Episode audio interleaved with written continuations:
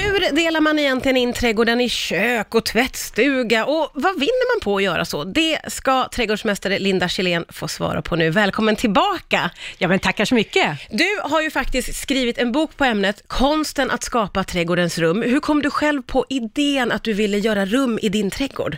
Ja, men jag är nog, var nog en av alla dessa som var vilsna, som stod med en platt liksom, tomt bara, om gräsmatta och bara, var ska jag börja någonstans? Och jag valde då att börja genom att kopiera planlösningen i vårt hus, alltså Jaha. hemmet. Ja. Och sen så blev det naturligt, men okej, vi har en hall inne i huset, då ska jag ha en hall ute, en lite större plats där man kan möta upp då eh, vänner och bekanta som kommer hem till en. Ja. Och sen så ledde det där vidare till, men okej, jag kanske behöver ett vardagsrum. Och helt plötsligt så skapade jag en struktur över en, och en plan över min trädgård. Ja, okej. Men får jag börja med att fråga då om hallen. Vad är tanken med hallen i trädgården, så att säga? Ja, jag, för det första, jag, jag vill ju hålla kvar mina gäster ute i trädgården så länge som möjligt. Vad skönt! De ska inte in Nej, rumla runt. Nej, det håller de ute i trädgården.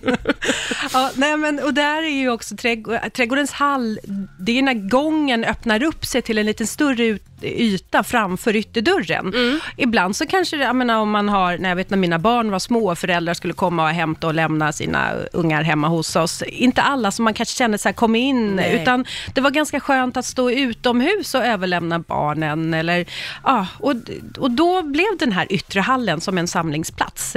Får jag fråga hur du har inrett din yttre hall? Ja, in yttre hallen, där har jag snackisväxter. Jaha, åh! Det är klart Ja, det är klart jag har snackisväxter. Nej, men alltså växter som lite har attityd. Eh, det kanske till och med står en och annan liten, alltså ja, okej, jag, jag säger det, trädgårdstomte där.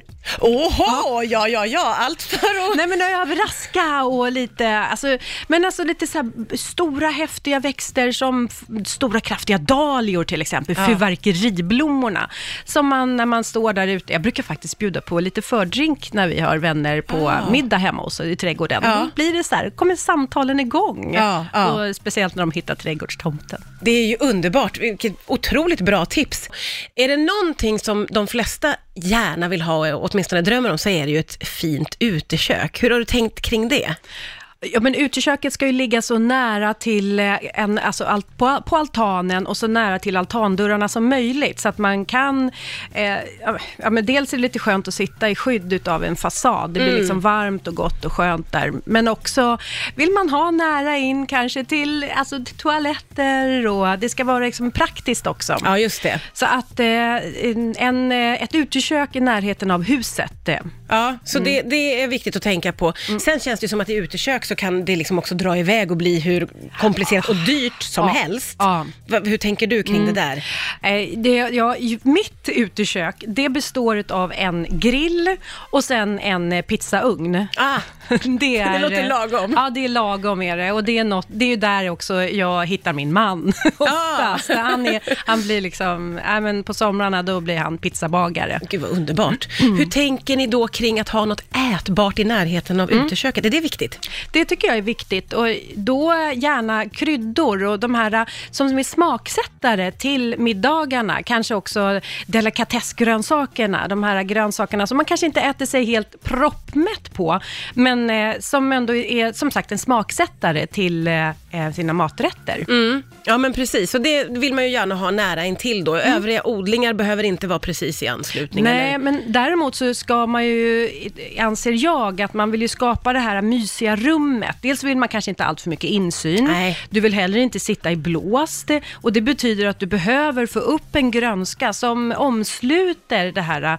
eh, köks, eh, köket. Ja, just och det. likadant att har du utsikter så vill du ju inte skymma den utsikten. Så då kan du ju tänka att du har kanske lite lägre perenner som ramar in den här utsikten. Och Ja, perenner är ju fleråriga växter. Ja, ja, ja. Men detta med insynsskydd, då tänker du lite spaljer eller lite Ja. klätter, för du vill ha grönskan Man vill då? ha som- grönskan upp och som sagt, grönskan är ju då ett vindskydd. Och en jättebra sån här klimatis, alltså en klätterväxt, det är en som heter Paul's Fargus. Den går också under namnet Summer Snow. Den är helt tokig. Den blommar från, ja, Ja, alltså slutet på juni ända till frosten. Detta ska skrivas upp Skriv upp! omedelbart. Va, Summer Snow. Summer Snow heter den. Åh, sånt längtar man ju efter att hitta sånt som blommar länge. Ja, blommar länge och den är också oerhört tacksam att odla och får inga heller skadeangrepp. eh, Utan, eh, och rådjuren låter den vara i fred. B- Bara positiva nyheter med denna.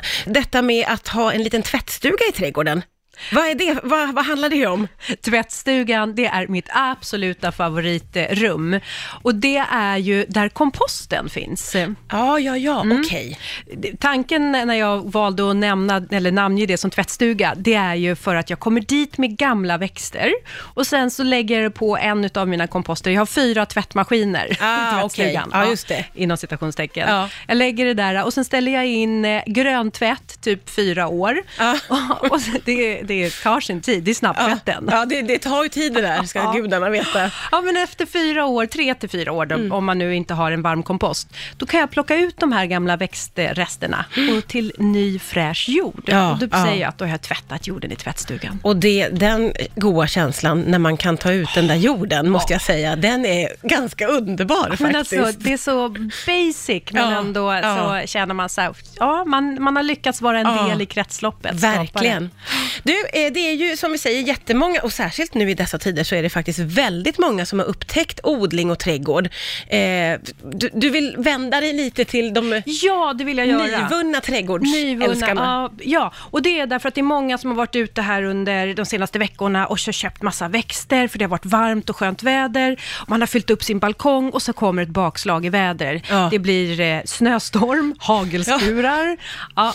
och och då är det många som är nu oroliga för att deras växter har dött, därför att kanske bladverket har lite vissnat. Ja.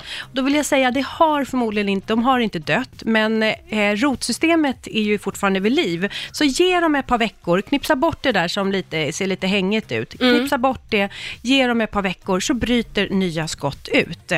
Det där är ju väldigt bra tips att skicka med, för det är lätt att bli lite stukad när Ja. man eh, går på sådana motgångar Ja, faktiskt. Och det i- vill vi inte, utan nu måste vi hålla kvar trädgårdsintresset. Ja, ja. Och, och då vill jag också bara, ja, du ska få en blomma av mig här Martina. Åh, herregud. Ja, det här är Nu någon, kommer det nämligen- överraskning. Ja, nu kommer en överraskning. Du ska få en rosenskära som heter Love Song. En jättevacker skir eh, blomma i, i rosa, sommarblomma. Men den här tål ju nu inte heller eh, hagel och eh, eh, snö. Nej. Så att, ju- ser du att jag har en vit eh, liten fluffig duk Ja. runt den här?